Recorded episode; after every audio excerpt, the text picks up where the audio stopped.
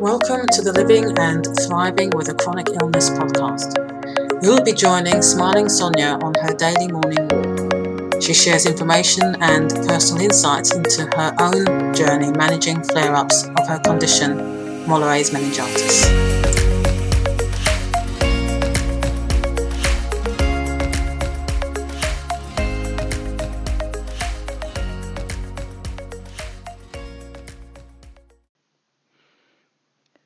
Good afternoon, Smiling Sonia here. It's Wednesday, the it must be the 15th. Is it the 15th? Must be the 15th of July. so I have to count back. I have to count back. Um, so I'm counting in my head now.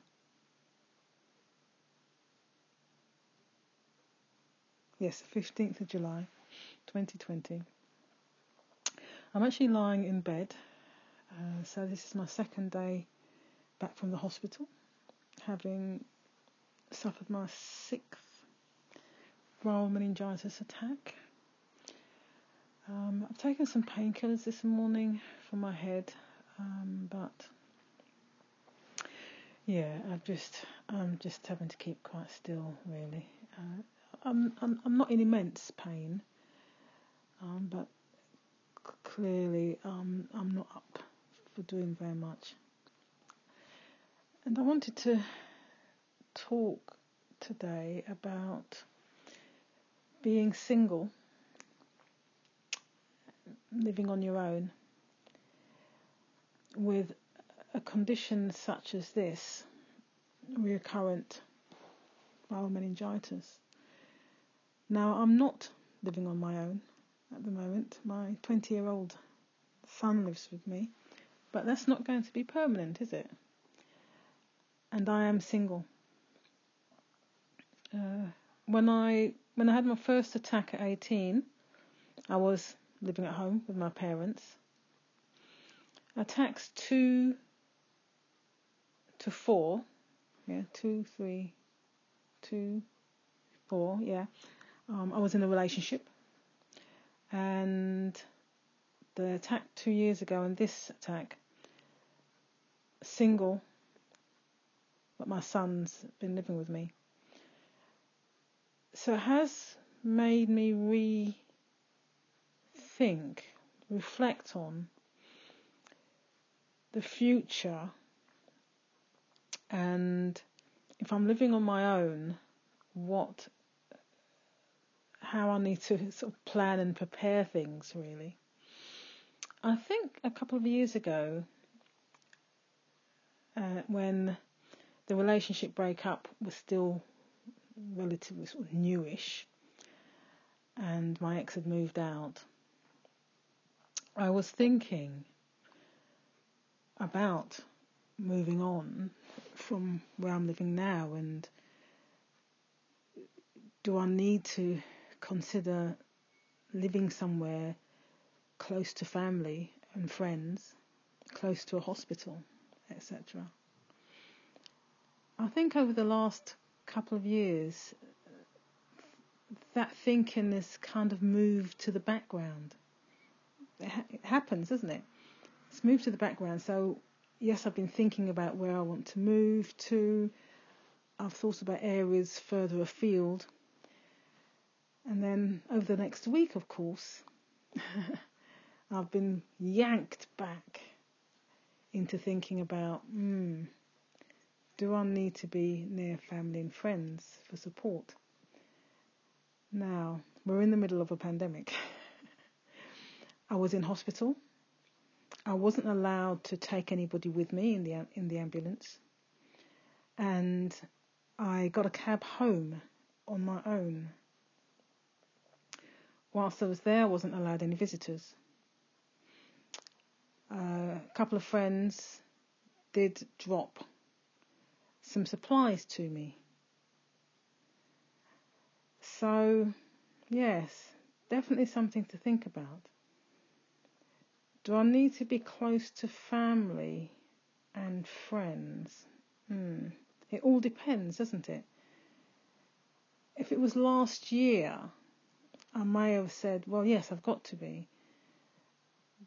But this year, family and friends weren't able to come and see me anyway.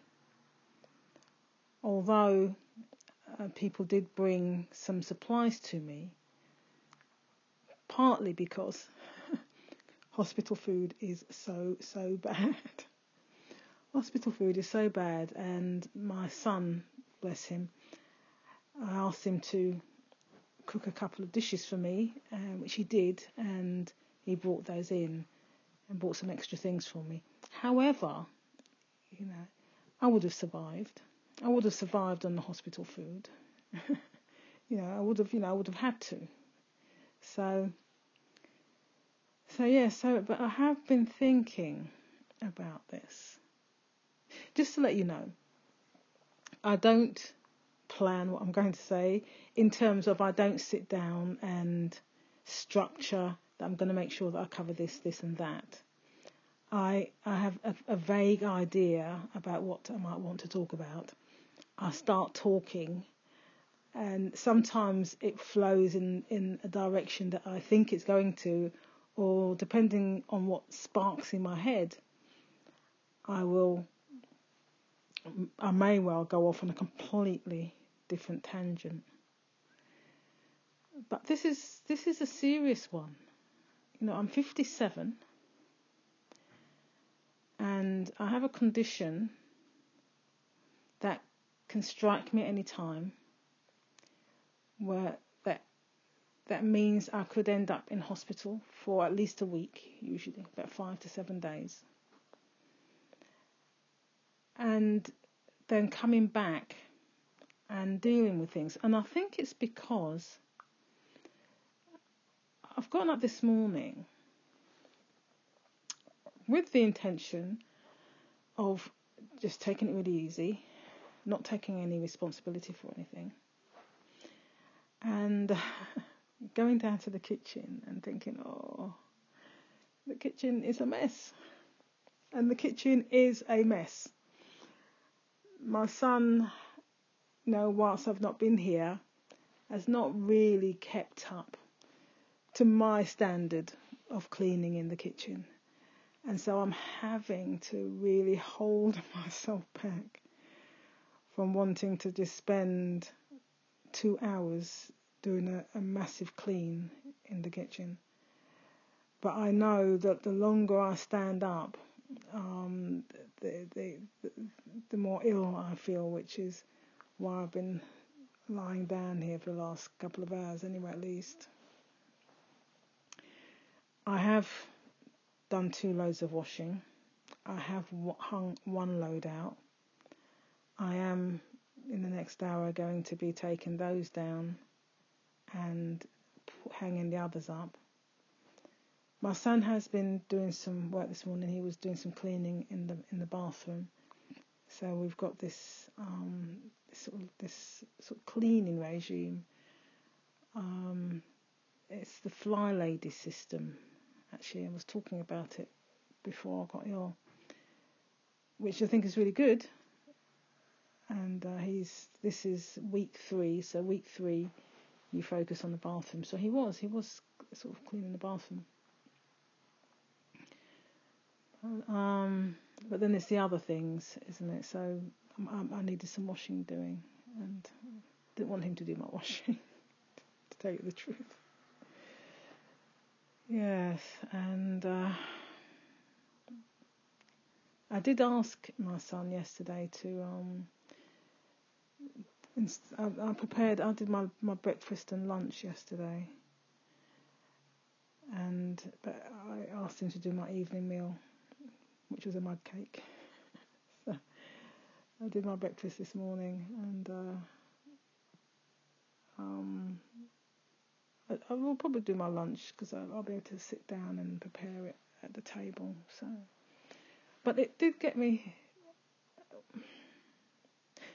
Although, if I was living on my own, if I was living on my home, if I was living on my own, and it was just me, you know, uh, in the house, and it would be tidy and I had to go to hospital and I came back, I would come back to a clean kitchen. I would come back to a house as I left it. So I think that would be the difference, wouldn't it? Uh, that would be the difference, I guess. Although it is something to think about. Do I really need to be near family and friends, or wherever I move?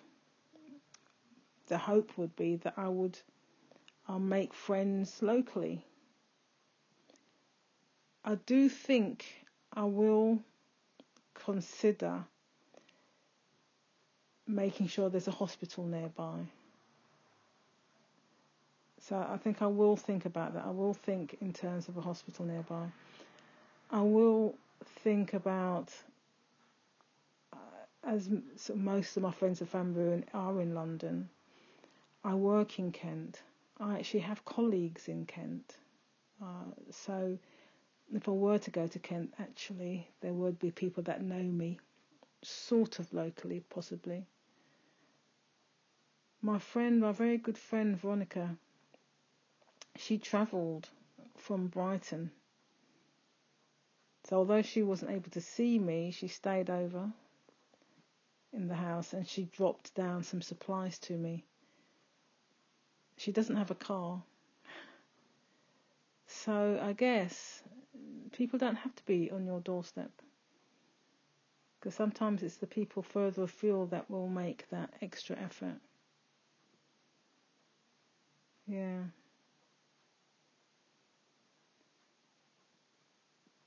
And I guess uh,